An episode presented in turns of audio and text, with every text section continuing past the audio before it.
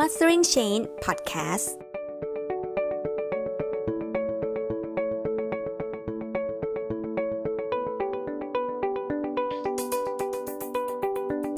สวัสดีค่ะ สวัสดีคุณผู้ฟังทุกท่านนะคะ ตอนนี้คุณผู้ฟังอยู่กับเราในรายการ Mastering Chain Podcast กับต่ายอาทิตยาบุญยรัตน์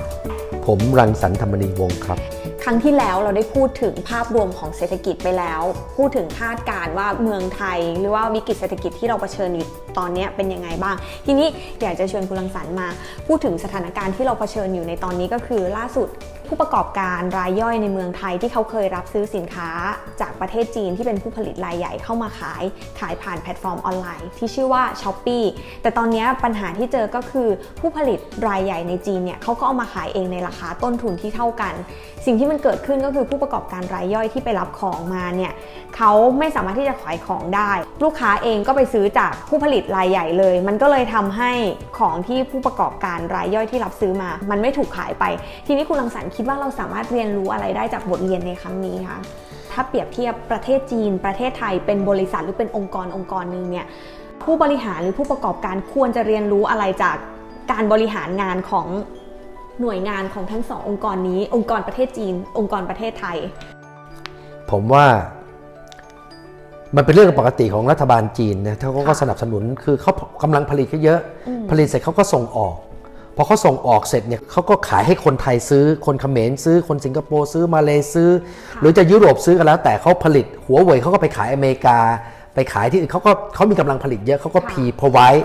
หรือ produce สินค้าเขาแล้วก็ไปมีความต้องการของตลาดเขาก็เซิร์ฟอย่างข้างบนใช่ไหมอันนี้คือ effectiveness ก็คือของผลิตมีคนใช้ แต่เขาก็มองถึง efficiency ก็คือ administration warehousing logistics เขาก็มาสร้างระบบทีหลังเพื่อให้ ไม่ต้องส่งมาจากไกลๆ ไม่ต้องมาขนเมื่อก่อนใช้เวลา 7 วันเดี๋ยวนี้ใช้เวลาวันหนึ่งก็ถึงละเพราะว่าเมื่อก่อนต้องมันก็เร็วขึ้นเขาก็ในการทำธุรกิจเนี่ยองค์กรมันต้องประกอบด้วย 4 ฟังก์ชันฟังก์ชันแรกนี่เขาเรียก P คือคุณต้อง produce หรือ provide produce ภาษาอังกฤษนะมันก็แปลว่าผลผลิต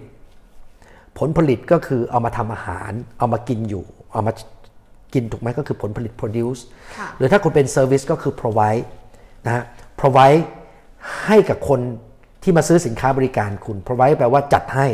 หรือผลิตให้ นี่คือ P ตัวแรกต้องมีตัว P ตัวนี้มัน effective แปลว่ามันออกดอกออกผล เหมือนผลไม้มันออกดอกออกผล คนก็เอาไปกินถูกไหมอันนี้คือ produce นะครับ เสร็จแล้วมัน effective แต่ระยะสั้น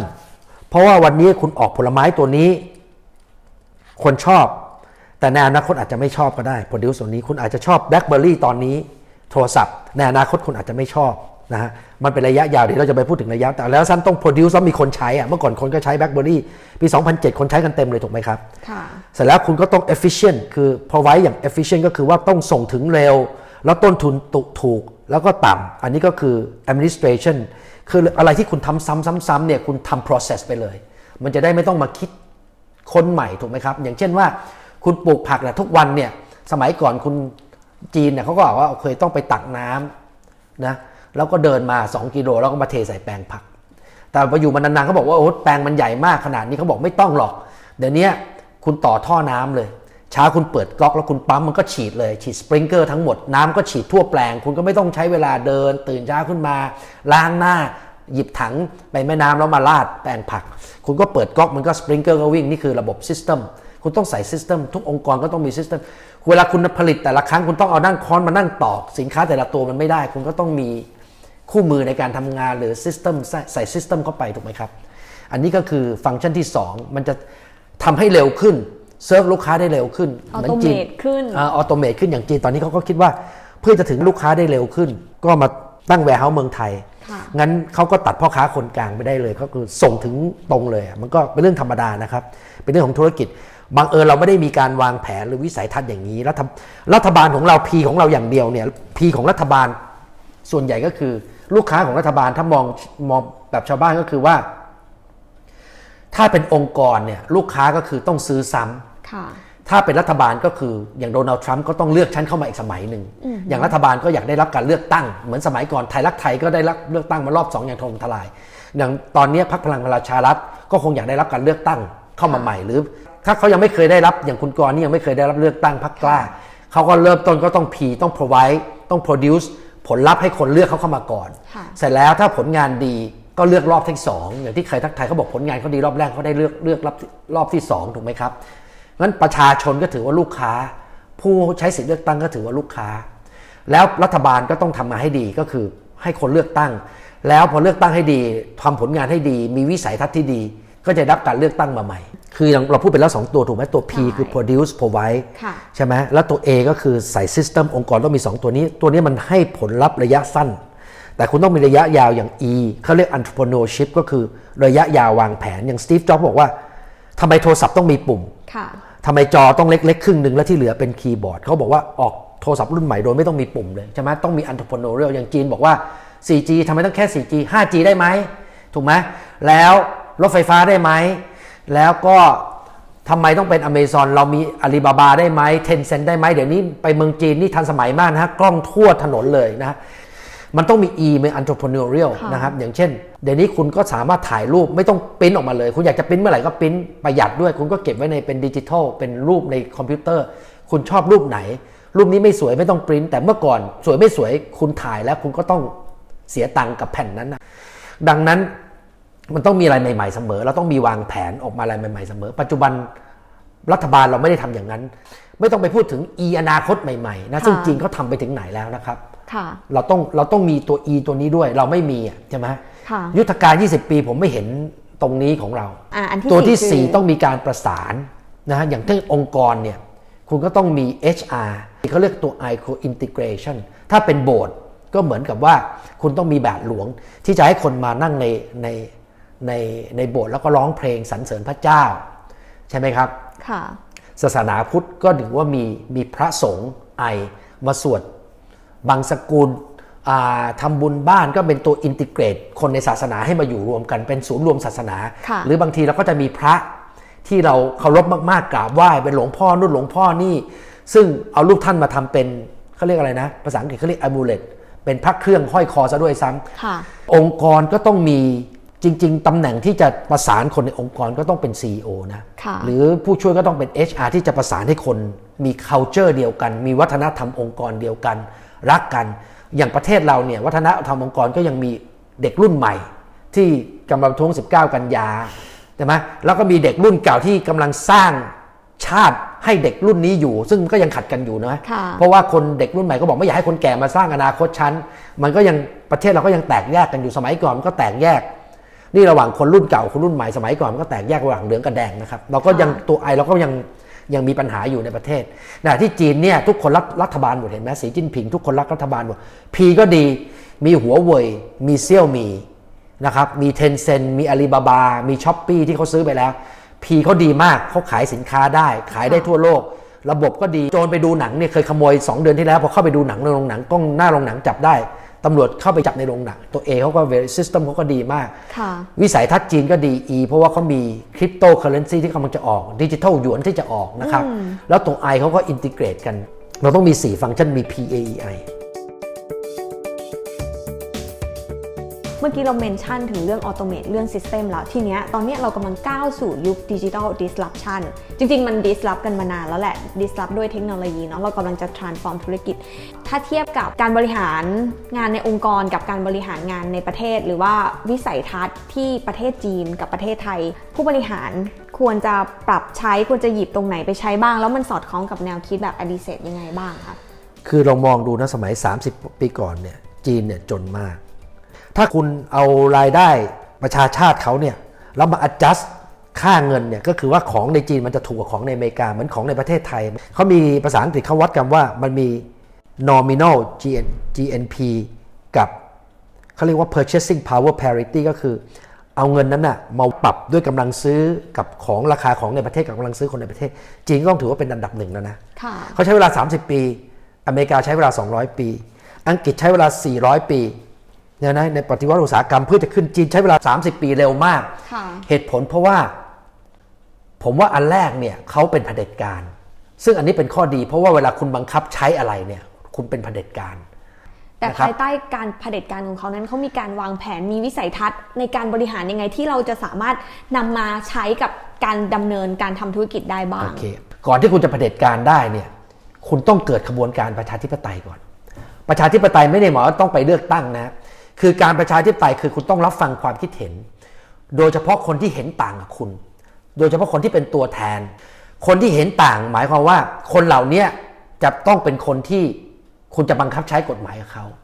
ในจีนเขามีตัวแทนภาคประชาชน ภาคตำบลภาคมณฑลเข้ามาร่วมด้วย มีทหารตำรวจ ประชาชนนักศึกษา แม่บ้านมารวมกันช่วยคิดนโยบายนี้ออกมา แล้วเขาก็จะถามว่าถ้านโยบายออกนี้ไป นโยบายตรงนี้ออกไปคุณจะมีปัญหาไหมค่ะฉันจะออกแผน 20 ปี นักเรียนพวกนี้จะมีปัญหาไหมขอตัวแทนมาค่ะเขาก็จะถามว่าแผนพวกนี้มันจะเหมาะของเรา แล้วถ้าไม่เหมาะเราก็มาปรับแก้ไข แต่ที่ผ่านมาเราไม่มีเราคิดอยู่คนสองคนแล้วเราก็ออกไปนี่คือแผน มันก็เลยเกิดปัญหา ถ้าเป็นบริษัทเนี่ยค่ะคุณก็ต้องฟัง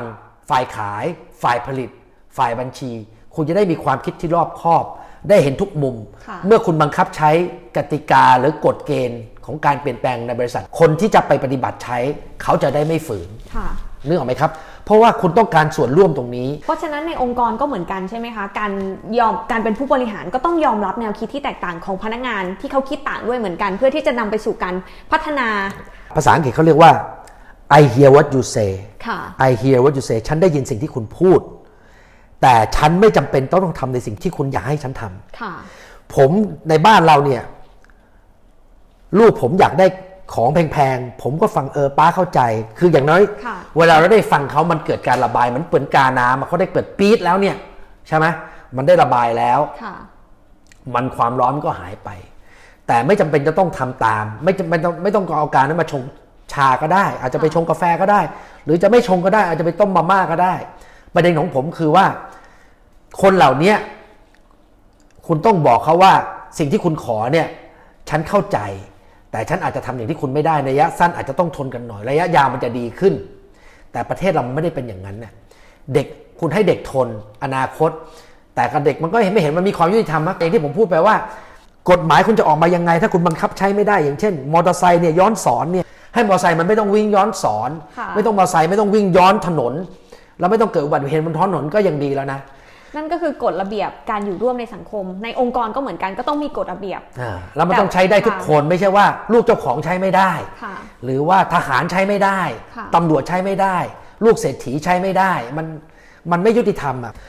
โครงสร้างกฎหมายเรามีปัญหา เพราะเราบังคับใช้ไม่ได้ อันนี้ก็เป็นบทเรียนอีกบทเรียนหนึ่งที่ผู้ประกอบการ หรือว่าเจ้าของธุรกิจเนี่ย สามารถนำปรับไปใช้ได้เหมือนกัน อย่างเมื่อกี้ก็มีการเปรียบเทียบกับการบริหารของไทยและก็ของจีนด้วย รวมไปถึงวิสัยทัศน์ของการทำงานของเขาด้วยเนาะทีนี้กลับมาที่เมื่อกี้คุณรังสรรค์ก็เมนชั่นถึงว่าอย่างในองค์กรเนี่ยพอมีความคิดที่แตกต่าง ผู้บริหารก็ควรที่จะรับฟังด้วยเหมือนกัน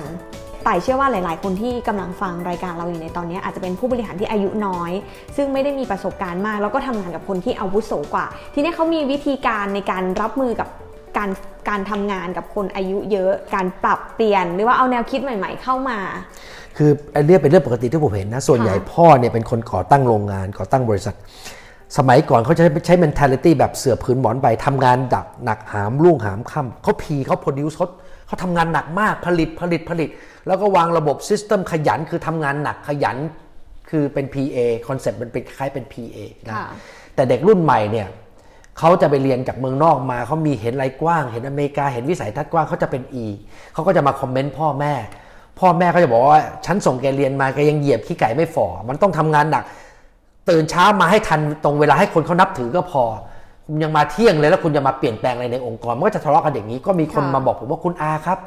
ช่วยคอนวินพ่อผมหน่อยช่วยไปช่วยคอนวินส์คือไปช่วย ชักจูงแนะแนวให้ให้พ่อผมหน่อยว่าพ่อผมเนี่ยโบราณเก่ามันต้องเปลี่ยนแปลงให้ทันสมัย คือเพราะว่ามันต้องมี innovation มี incubation มีความคิดใหม่ๆจะทำแบบเก่าไม่ได้ค่ะแต่ว่าพ่อก็บอกว่าถ้าฉันไม่ทำแบบเก่า ฉันจะเอาเงินที่ไหน มาเลี้ยงพนักงาน มาให้แกกินแกใช้ส่งน้องแกเรียนต่างประเทศค่ะแต่ลูกก็บอกว่า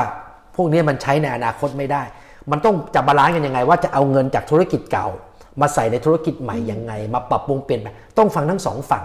เพราะว่าถ้าคุณไม่ฟังลูกเลย ลูกก็จะไม่สืบสารต่อธุรกิจพ่อถูกไหมครับค่ะส่วนลูกจะมาว่าพ่อเองก็บอกก็พ่อก็จะพูดว่าฉันอาบน้ำร้อนมาก่อนแก แกก็ต้องฟังฉัน มันก็จะขัดกันอย่างเงี้ยใช่ไหมส่วนเด็กรุ่นใหม่บางครั้งหลายคนเขาไม่เคยลำบากเหมือนพ่อ ใช่ไหมเขาไม่กับภาษาอังกฤษเขาเรียกไม่ hungry เพราะเกิดมาในยุคสบาย บางครอบครัวนี่ผมเห็นว่าพ่อเป็นเศรษฐีนี่ลูกทำงานหนักมากนะครับหนักก็มีเยอะแยะที่ผมเห็นที่ผมเข้ามาสัมผัส เยอะมากจนผมนับถือว่าทำไมเด็กรุ่นนี้ทำงานหนักจังเลยทำงานแล้วมันจะมีเวลาพักผ่อน แต่มีเด็กหลายคนที่สุขสบายแล้วก็ไม่ต้องทำงานหนักขนาดนั้น อยากจะทำอะไรใหม่ๆ สบายแบบรวยแบบซักเกอร์เบิร์กอะค่ะคิดอะไรใหม่ๆ แล้วก็ปล่อยให้เงินมาเป็นแสนแสนล้านสบายๆมันไม่ใช่เป็นอย่างนั้นทุกคน ค่ะอุ้ยเรื่องนี้น่าจะสนุกทุกวันนี้เนาะหลาย ๆ ธุรกิจเนี่ยก็มีทายาทมาสืบสานธุรกิจ แล้วก็สิ่งที่ยากก็คือการ convince พ่อแม่หรือว่าผู้ก่อตั้งรุ่นแรกเนาะเดี๋ยวแต่จะเชิญคุณรังสรรค์อะมาเล่าให้ฟังในใน episode ต่อๆไป ทีนี้คุณผู้ฟังที่กำลังฟังอยู่เนี่ยบางคนก็อาจจะเป็นผู้บริหารมือใหม่ แล้วก็ไม่มีประสบการณ์ในการรับมือกับวิกฤต ในช่วงที่ผ่านๆมา แล้วก็บางส่วนเนี่ยก็อาจจะเป็นทายาทรุ่น 2 รุ่น 3 ที่ไม่มีประสบการณ์ประสบการณ์น้อยเหมือนกัน แต่ว่าก็ต้องสืบสานธุรกิจของครอบครัว คุณลังสรรค์มีแนวทางมีวิธีคิดแบบอดิเซตอะไรบ้างคะที่จะสามารถเอาไปปรับใช้ในช่วงเวลานี้ ปัญหานอกนอกจากมาจากภายนอกองค์กร อย่างเช่นการเปลี่ยนแปลงของสิ่งแวดล้อม อย่างเช่นโควิด ที่ส่งค่ะผลกระทบเรา หรือเทคโนโลยีใหม่ ๆ ที่เป็นส่งกระทบเรา พอมันมีสิ่งแวดล้อมที่เปลี่ยนแปลงนะครับ เราก็ต้องบริหารจัดการมัน พอเราบริหารจัดการมันก็จะเกิดปัญหาใหม่ อย่างเช่นเราบอกว่า ตอนนี้โควิดมา ทุกคนจะต้องป้องกันตัว ก็ต้องหาหน้ากากคำถามต่อไปปัญหาใหม่ เราตัดสินใจว่าเราจะเราประชุมไปแล้วว่าเราต้องมีหน้ากากปัญหาที่เกิดขึ้นต่อไปก็คือ จะไปซื้อที่ไหน ตอนนี้มันขาดตลาด มันก็สร้างปัญหาใหม่เห็นไหมครับค่ะพอเราบอกว่าเออเราก็ต้องซื้อแพงขึ้น จาก 75 ตังค์เป็น 3 บาท พอเราได้มา 3 บาท เรามีพนักงานพันคน แต่เราได้มา 400คำถามแรกที่เราจัดการเองเราจะให้กลุ่มไหนก่อนพอตัดสินบอกเราควรจะให้พนักงานที่สัมผัสคนภายนอกก่อน เราแจกไปไอ้คนภายในบอกแล้วฉันไม่ได้ทำยังไง มันก็ทุกการตัดสินใจมันก็ทำมา แล้วเอาไป implement พอ implement มันก็จะเกิดปัญหาใหม่ถูกไหมครับค่ะอันนี้ก็ต้องจัดการไป เสร็จแล้วมันไม่ใช่มีปัญหาเฉพาะภายนอกอย่างเดียว มันมีปัญหาจากภายในด้วยค่ะอย่างองค์กรตอนที่เราเกิดมาเติบเติบโตใหม่ๆเนี่ยเราจะมีวิสัยทัศน์ว่าเออธุรกิจนี้ดีน่าทำจังเลย เราก็มีวิสัยทัศน์คือเขาเรียกว่าตัว E เรามี entrepreneur อันนี้น่าทำน่าทำเราก็จะไปบอกทุกคนว่าอันเนี้ยน่าทำเพื่อนก็บอกเฮ้ยมันจะดีเหรอคนอื่นเคยทำมาแล้วมันไม่ work ถ้าเราบอกว่า เออ มันไม่ work เราก็เลิกค่ะก็แสดงว่ามันก็เป็นความคิดเราก็เป็นแค่อ f แฟร์เหมือนจีบกันเราก็เลิก เราจีบความคิดตัวเอง ติดไม่ติดแล้วก็เลิกไป แต่ถ้ามันผ่านไปได้ ความคิดนี้ดีธุรกิจนี้ดีเราลงมือทำเสร็จ มันไป E อย่างเดียวไม่พอมันต้อง P แล้วมันต้อง produce อะมันต้องออกดอก มันต้องเริ่มขายได้แล้วคุณมีไอเดียอย่างเดียว อย่างเขาบอกธุรกิจเนี่ยถ้าคุณออกมาก่อตั้ง 6 เดือนหรือ 12 เดือนแรกเนี่ยมันเป็นช่วงอันตรายมาก ถ้าเกิดคุณคุณอาจจะไม่มีรายได้เลย แต่พอพ้น 12 เดือนเนี่ยคุณควรจะต้องเห็นรายได้บ้าง มันจะขาดทุนไม่เป็นไร มันต้อง P แล้วมันต้อง produce มันต้องมีคนซื้อ มันต้องมีลูกค้า ต้องมีตัว P ค่ะ พอคุณเริ่มขายได้ คุณก็รู้สึกว่าโอ้คุณมั่นใจความคิดฉันดีของฉันดี คุณสมมติว่าคุณขายรองเท้าเนี่ย มือทองแล้วตอนเนี้ยคุณก็อาจจะเปิดร้านรองตอนแรเท้ากมีแค่ร้านรองเท้าเฉยๆในห้างเช่าห้างอยู่ในแต่ไปมาคุณไปเจอเจ้าของห้าง คุณเจ้าของห้างเขาบอกว่าเนี่ยเป็นเจ้าของห้างก็ดีนะเป็นเสือนอนกินวันๆก็รับค่าเช่า แล้วคุณก็วันดีคนดีคุณอาจจะกลับมาสอนเออวันนี้จะตัดสินใจซื้อห้างไปแล้วถูกไหมแล้วกำไร 2 ปีที่ผ่านมาเนี่ย จากการขายรองเท้ามีแค่ร้านรองเท้าอย่างเดียว ไปจ่ายค่าดอกเบี้ยที่คุณเป็นเจ้าของห้างยังไม่พอเลยอ่าฮะใช่ไหมใช่มันก็มีหลายธุรกิจที่เจ้าของเนี่ยมาถึงจุดจุดๆหนึ่งคิดว่าตัวเองเป็นมือทองจับอะไรค่ะเป็นทองไปหมดถ้าฉันเก่ง ก็แล้วไปลงทุนครั้งหนึ่งก็อาจจะผิดพลาดค่ะก็อันนี้ก็คือเราขยายกิจการก็เปิดร้านรองเท้ามากขึ้น เปิดสาขามากขึ้น หรือไปขยายลายไปธุรกิจอื่นก็ยังมีอย่างเช่นบางครั้ง เราเคยมีบริษัทหนึ่งที่เก่งเรื่อง feed mill พวกอาหารสัตว์ อยู่ดีๆก็ไปเปิดธุรกิจ telecom เราหุ้นตอนนั้นก็ขึ้นหุ้นตัว telecom มาขึ้นนะตอนนี้ก็เมื่อก่อนร้อยกว่าบาทต่อหุ้นเดี๋ยวนี้ ผมว่าเหลือ 10 บาทก็คือไปทำในธุรกิจที่เราไม่ช่ำชองก็อาจจะขาดทุนได้ค่ะการบริหารเนี่ยพอเรามีปัญหาเราต้องจัดปัญปัญหาที่เมื่อกี้ผมพูดถึงเรื่ององค์กรเนี่ยค่ะคือองค์กรก็มีการเปลี่ยนแปลงช่วงแรกเนี่ยคุณมีแต่ความคิด แต่คุณไม่มียอดขายพอถึงจุดจุดหนึ่งคุณต้องมียอดขายคอนฟ lict คุณจะหายอดขายยังไงใช่ไหมฮะพอคุณมียอดขายแล้วคอนฟ lict ยังไงที่คุณจะไม่ไปจับธุรกิจใหม่ ขยายไปเรื่อย คุณก็จะมีคอนฟ lict กับบัญชีบอก ท่านประธานข้าอย่าไปซื้อเลยคอนฟ lict กับลูกคอนฟ lict กับภรรยา หรือคอนฟ lict กับคนอื่นที่ที่คุณไปซื้อมาอย่างเงี้ยใช่ไหมหรือคอนฟ lict กับแบงก์ในธนาคารที่ไปยืมเขาพอถึงจุดหนึ่งคุณจะมีคอนฟ lict ใหม่คุณจะต้องเอาซิสเต็มมาใส่ ว่าองค์กรเราควรจะมีระบบไม่ว่า ไม่ใช่อยากจะเบิกอะไรก็มาหยิบเงินไปเลย ไม่ไม่เบิกเงินไม่มีเรคคอร์ด ไม่มีเวลาไปหักภาษีมันก็หักไม่ได้ ขายของมีต้นทุนตั้งเยอะแต่ว่า ต้นทุนที่เกิดขึ้นก็หักภาษีไม่ได้เพราะคุณไม่มีระบบ บัญชีก็ลงด้วยมือคุณก็ต้องมีระบบพอถึงจุดหนึ่งคุณมี P คุณมี E เสร็จแล้วคุณก็ต้องมี A มีระบบ System เข้ามา Administration นะครับเสร็จแล้วคุณก็ต้องมี I เพื่อประสานให้คนมี culture เดียวกัน เพื่อจะโตไปด้วยกันไอตอนนี้ก็เป็นปัญหา เพราะว่าบางครั้งเราเป็นเจ้าของเนี่ยเราก็อยากจะพัก ก็อยากจะเอามืออาชีพเข้ามาเอาลูกเข้ามา ลูกก็คิดเห็นต่าง ก็ไปจ้างมืออาชีพเข้ามา มืออาชีพเข้ามาก็จะมาวางกติกากฎเกณฑ์ แต่ปัญหาคือเราเป็นเจ้าของ เราเคยทำอะไรก็ได้ตามใจ มันก็จะเกิดการไม่ถูกใจ คนที่เคยมากับเจ้าของรุ่นเก่าก็จะมาฟ้องเจ้าของว่าไอ้นี่จ้างมาบริหารบริษัทวันๆเอาแต่ฟังกติกาทำให้ทำงานยากเจ้าของก็ไล่เขาออกไปค่ะถูกไหมครับ แต่ถ้าเกิดเราได้คนมาขายของ เราก็จะมีปัญหาว่าเราจ้างมาวางระบบใช่ไหมแต่ว่าเขาไปขายของให้เรามีรายได้ แต่ว่าถ้าขาดมัน เราก็แย่สิในอนาคตทำให้บริษัทไปผูกติดกับคนนี้ขยันอย่างเดียว แต่ว่าไม่ได้มาช่วยวางระบบ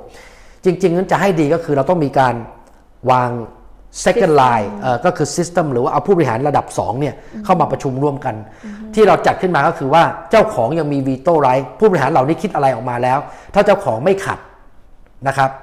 ก็เดินหน้าต่อไปถ้าเขาของขัดก็ต้องล้มล้มเลิกคิดใหม่ค่ะแต่สิ่งที่ทำไม่ได้ก็คือเจ้าของไปเปลี่ยนไส้ข้างในมันไม่ได้ ถ้าเจ้าของอยากจะเปลี่ยนไส้ข้างในก็ต้องประชุมร่วมด้วย ค่ะคือเราจะมีระบบเขาเรียกว่า ไม่งั้นทำให้องค์กรเนี่ยมันเดินได้ด้วยตัวเอง แต่เจ้าของมีวีโต้ไรท์นะครับก็คือว่ามันต้องสร้าง second line ขึ้นมา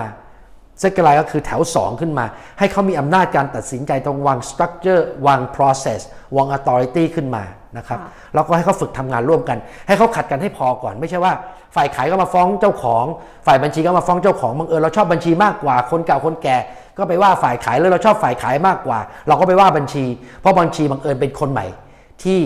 ที่เขาจ้างมา มันก็จะมีปัญหาอย่างเงี้ยไม่จบสิ้นนะครับค่ะมันปัญหามันก็เกิดจากองค์กรภายในด้วยค่ะ ซึ่งเพราะเมื่อกี้ที่คุณรังสรรค์พูดมาทั้งหมดเนี่ยมันคือแนวคิดแบบอดิเซตใช่ไหมคะครับมันก็เป็นหนึ่งในแนวทางที่เจ้าของธุรกิจขนาดเล็กขนาดใหญ่ขนาดกลางเนี่ยสามารถนำไปปรับใช้ได้ แต่แต่ละธุรกิจที่จะเอาไปปรับเนี่ยมันก็ขึ้นอยู่กับว่าคุณอยู่ใน business industry ไหน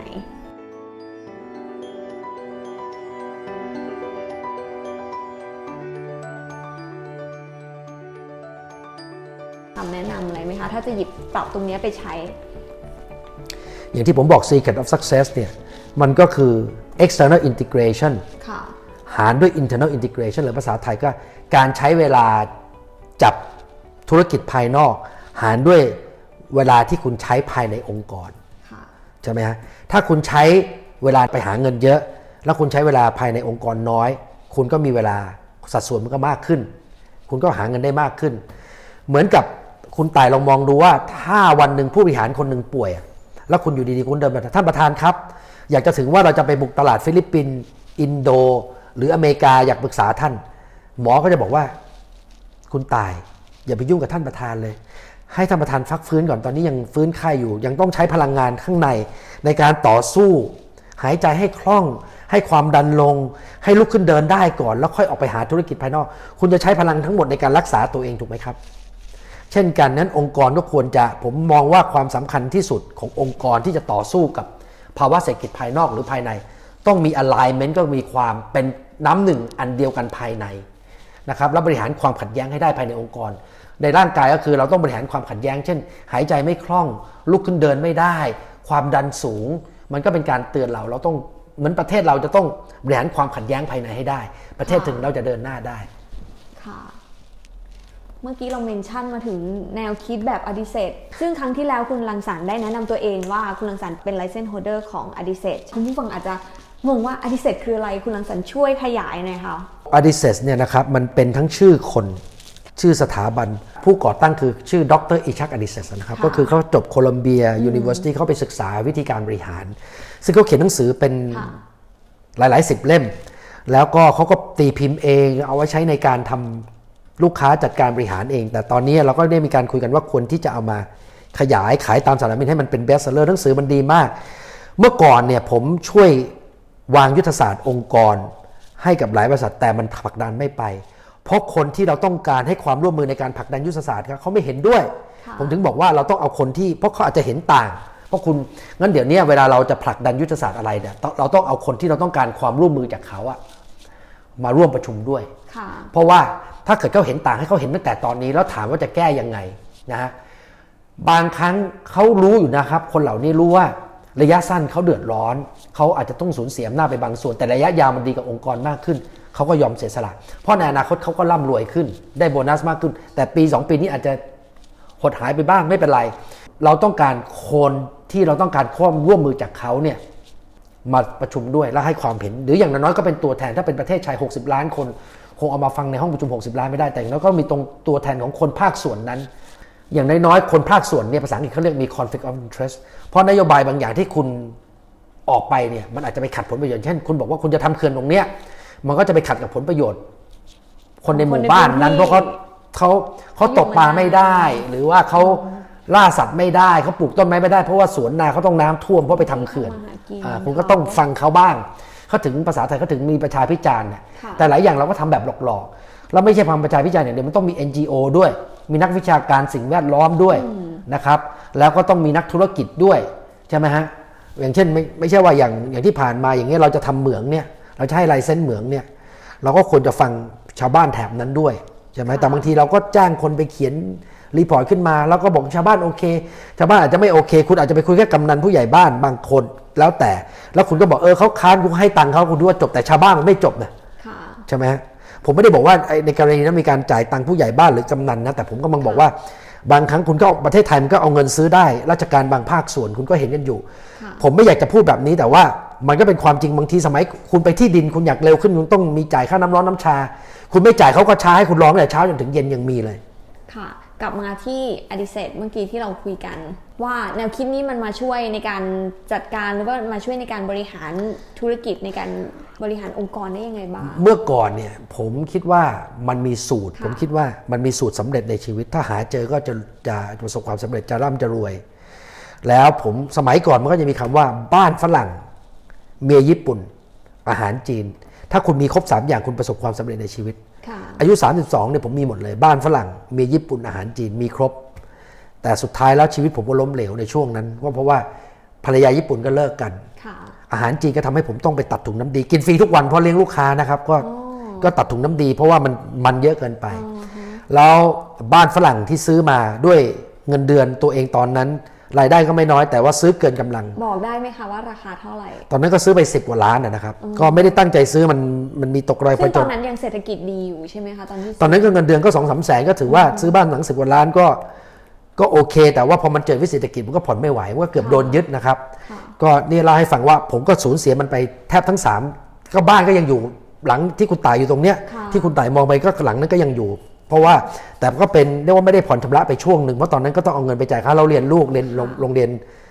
ญี่ปุ่นนะครับ ซึ่งตอนนั้น 3 สิ่งเนี้ยคุณลังสรรค์มีความเชื่อว่า อันนี้มันคือสูตรสำเร็จสูตรความสุขแล้ว เขาพูดกันอย่างนั้นว่าต้องมีบ้านฝรั่งเมียญี่ปุ่นเพราะว่าเมียญี่ปุ่นนี่เขาบอกว่าถอดรองเท้าให้คุณเข้าบ้านแต่แล้วบ้านฝรั่งนี่คุณมีไมโครเวฟอ่าฮะคุณมีเครื่องซักผ้า คุณมีอะไรนะ เครื่องล้างจานสะดวกสบายนี่คือบ้านฝรั่งค่ะใช่ไหมแล้วก็มี อาหารจีน อาหารจีนอะก็เมื่อกี้กินแบบเราฮ่องเต้ mention ไว้อะไรอย่างเงี้ยค่ะก็คือค่ะสูตรสำเร็จไงค่ะ อันนั้นคือสูตรสำเร็จในอุดมคติเมื่อก่อนที่คิด แต่สุดท้ายแล้วกลับมาที่แนวคิดแบบอดิเซตมันเป็นสูตรสำเร็จในการช่วยธุรกิจยังไง ผมกำลังบอกว่าจากอันนั้นคือรูปแบบ แต่ค่ะผมคิดว่าจะประสบความสำเร็จต้องหลักการ Adizes เขามีสูตรสำเร็จอันหนึ่งว่า secret of success ก็คือว่า คุณจะต้องใช้เวลาในการทำธุรกิจในการหาเงินส่วนหนึ่งหารด้วยเวลาในการทำความเข้าใจในครอบครัว ปัจจุบันเนี่ยผมกับภรรยาเนี่ยคุณเก๋เนี่ยเขาเรียกว่าเราอะไรกันมาก เราเขา support ผมดีมากถือว่าผมโชคดีมาก แล้วผมก็ใช้เวลาในการจัดการปัญหาภายในครอบครัวความขัดแย้งแทบน้อยมากงั้นจริง ๆ ผมก็จะใช้เวลาในการออกไปทำธุรกิจ ได้ค่อยค่อนเยอะไม่ว่าจะอ่านหนังสือหามุมมอง คือทำธุรกิจก็คือมันมี 2ส่วนหนึ่งค่ะใช้ capability